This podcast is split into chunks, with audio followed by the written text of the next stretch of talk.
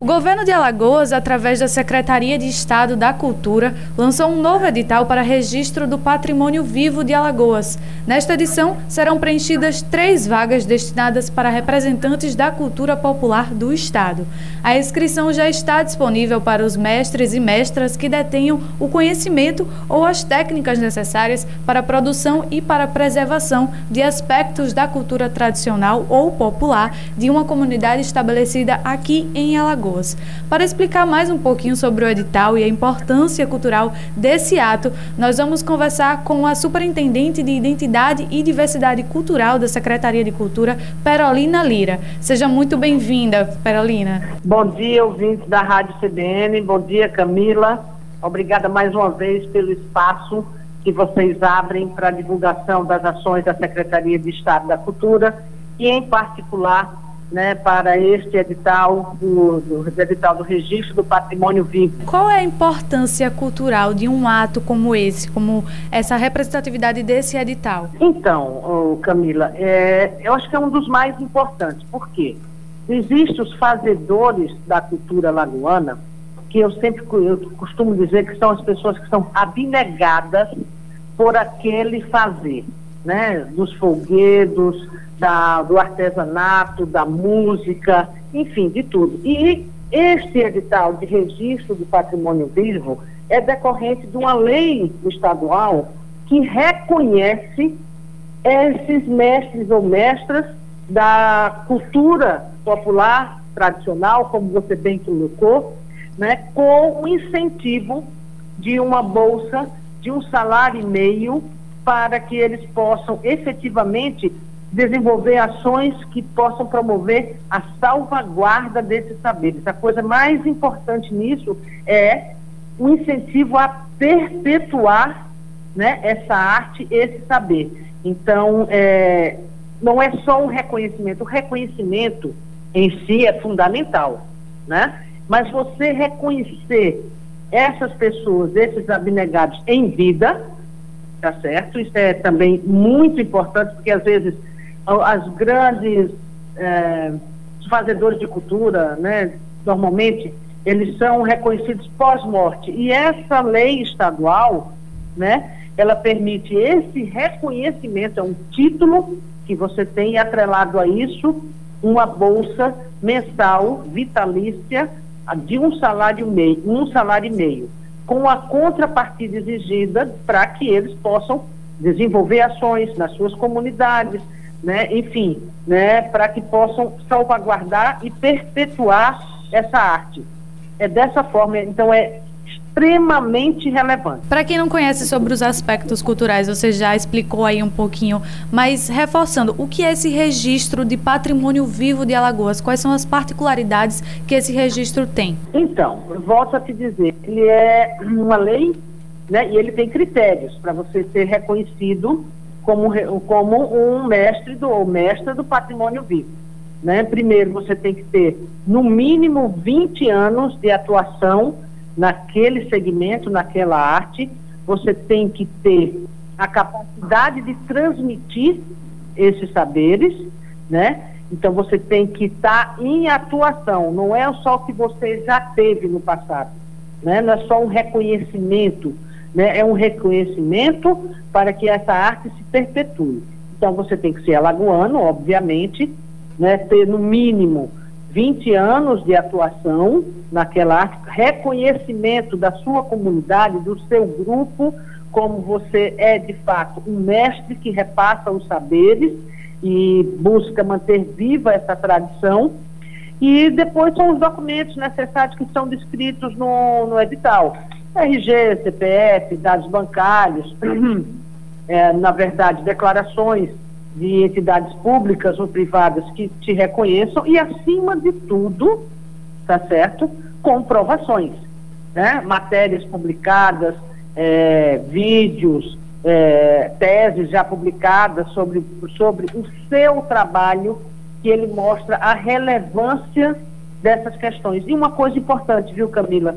É importante também que a gente ressalte aqui é, que esta, esta lei, este, este, esse reconhecimento, como eu disse, ele é vitalício, tá? quando o mestre ou a mestre falece, tá certo?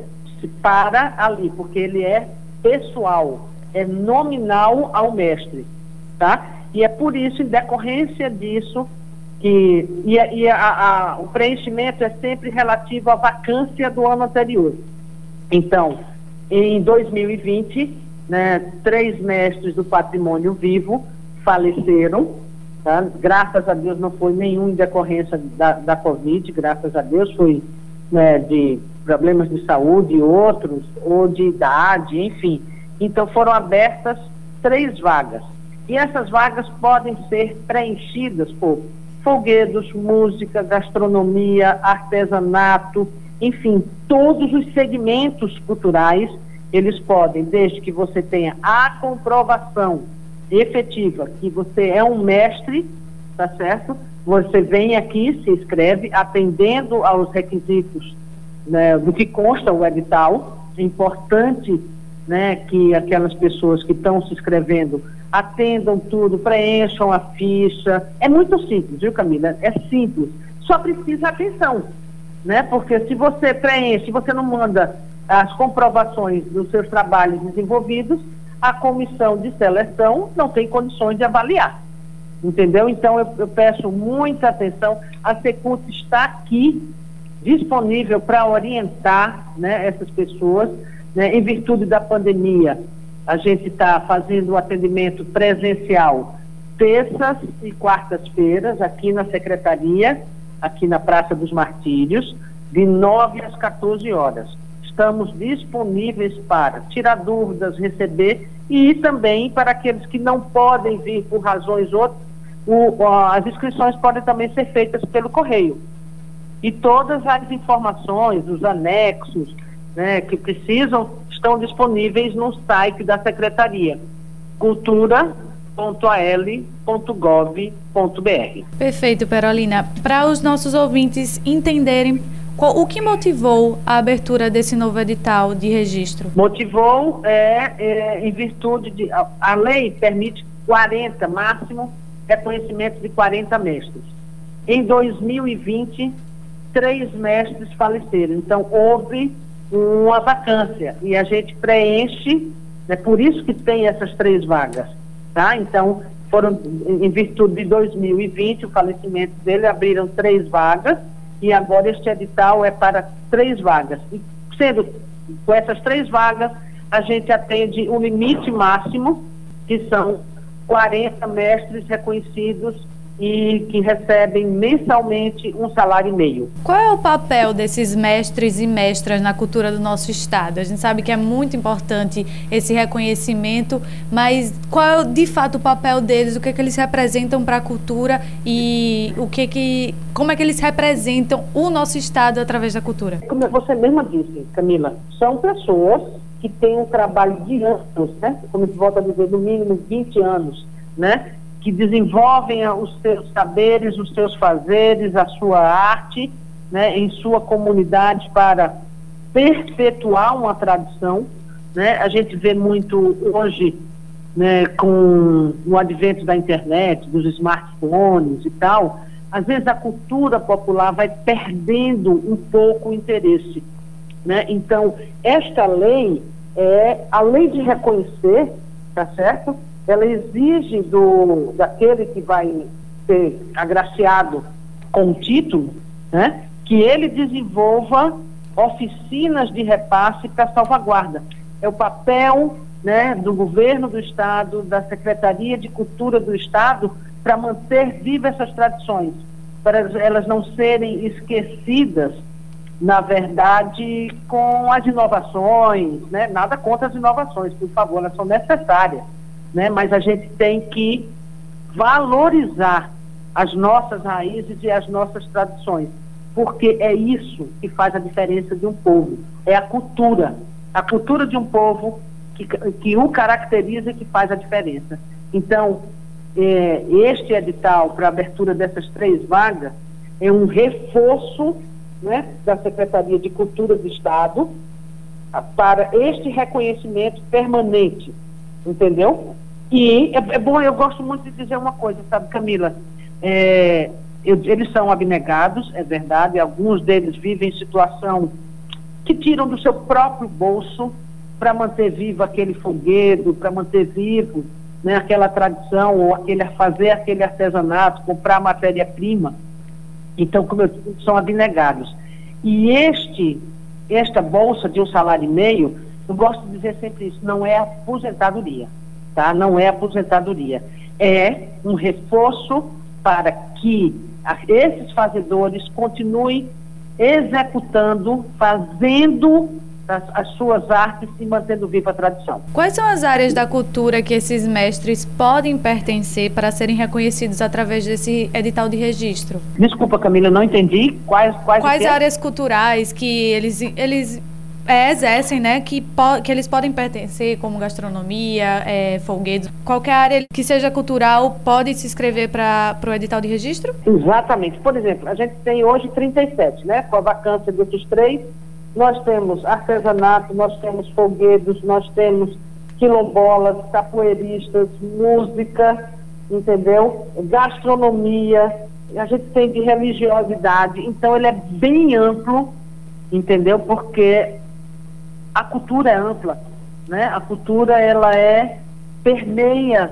tudo, todos os aspectos da nossa vida. Então este ah temos também o indígena, né? Para manter vivas as, as tradições também do, da, da cultura indígena que interfere, né? Na verdade não é interfere, nos é, é, nós né? Somos todos um, um, conjunto, formados por um conjunto dessas culturas, indígena, quilombola, né, europeia e tudo mais. Então, então este, este edital, ele contempla todos os segmentos culturais, tá? A importância é isso. O que precisa deixar claro é que precisa, no mínimo, no mínimo, ter 20 anos de experiência. Entendeu? Então é um edital muito concorrido, né? É muito importante isso, porque é um título que para os mestres é um reconhecimento, mas atrelado a esse título, a esse reconhecimento, é esse incentivo mensal, Camila. Justamente você falou aí desse reconhecimento para o mestre. Qual é a, a importância desse título para esses mestres, é, como artesãos mesmo, como propagadores da cultura? Modifica alguma coisa na vida deles? Eles começam a ser mais valorizados ou mais vistos a partir de um registro de patrimônio vivo? Sim, eu acho que é importante. Primeiro que tudo, ele, esse registro é decorrente da sua atuação no segmento cultural, né? o artesão, o folguedo, tal, mas quando você tem um título de mestre, tá certo? Isso de fato te dá um, um reconhecimento mais amplo, mais, mais público, né? E com isso a, a possibilidade dessa bolsa mensal de um salário e meio para manter viva a tradição e desenvolver ações de salvaguarda. Falando sobre o edital, como é que será feita a avaliação desses candidatos? Como a gente já bem pontuou por aqui, ele é muito amplo, né? Tem muitas vertentes que podem se inscrever no edital. Como é que vai ser, como é que será feita essa avaliação? Quais são os critérios definidos para eles poderem passar de fase e serem selecionados como patrimônio vivo? Tá, então, deixa eu te falar. É primeiro é formada uma comissão de cinco integrantes de renome né, nesses segmentos, né, para que eles possam analisar. A primeira etapa é o próprio corpo técnico da secretaria que faz, que é a parte da habilitação. Ou seja, aquele, aquele proponente apresentou né, todos os documentos listados, tá certo? Aí aquele proponente comprovou que ele tem a situação de mais de 20 anos. Então, este é a, é a fase da habilitação que é feita internamente pelo corpo técnico da secretaria. Após definidos quais são os, ah, os proponentes que estão habilitados, né, se forma a comissão de avaliação, como eu disse, formada por cinco pessoas de renome, de reconhecimento, que vão analisar proposta por proposta né, verificando se aqueles documentos que comprovam a atuação dele, a, relevância, a relevância do artesanato, a relevância do, do fogueiro. Então, critérios. Aqueles, aqueles segmentos ou aquela arte que está em risco de extinção, tá certo? Ele tem um peso. Né? Aquele proponente que tem mais idade, tá certo? É mais velho, ele também tem um peso diferenciado, apesar de, de ter os 20 anos, tá? Vamos supor, uma pessoa, um, um, uma pessoa que tem 80 anos, tem um ponto acima do que uma pessoa que tenha 60 anos, uma hipótese, né? Isso aqui é uma hipótese. E a flexibilidade também social desse proponente. Então, os critérios são bem definidos também na lei. Entendeu, Camila? Para finalizar, Perolina, e reforçar, na verdade, também, como é que esses mestres podem se inscrever, até quando é feita a inscrição e o que é necessário para essas inscrições? A gente já falou dos documentos, mas vamos reforçar, Sim. principalmente, até quando é que o edital vai estar em vigor para se inscrever? Então, o, o edital estará aberto até o dia 26 de maio. As pessoas podem se inscrever pessoalmente aqui na Secretaria de Cultura do Estado, na Praça dos Martírios, no, no Museu Palácio Floriano Peixoto, onde é a sede da Secretaria.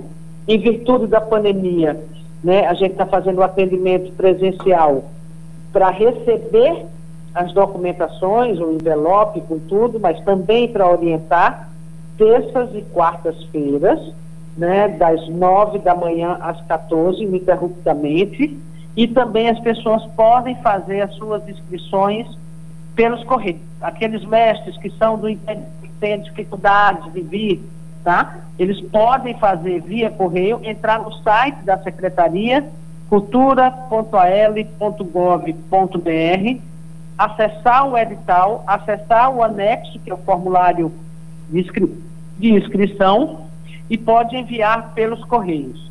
E a Secult está à disposição de todos aqueles que querem se inscrever, tirar dúvidas.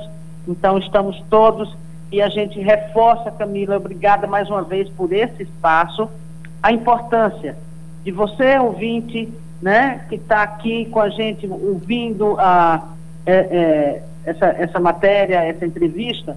Se você tem lá na sua comunidade uma pessoa que você sabe que é um que desenvolve um, um saber cultural, que é um abnegado, que luta pela manutenção da tradição, estimule, né, para que ele se inscreva, entendeu? Porque é muito importante isso, muito importante para a cultura lagoana. A gente agradece então a você, Carolina, pelo espaço que você é, cedeu na sua agenda para falar um pouquinho sobre esse edital aqui para a gente. E a gente deixa também o nosso programa livre para que vocês possam voltar para divulgar ainda mais ações da Secretaria de Cultura. Obrigadíssimo, Camila.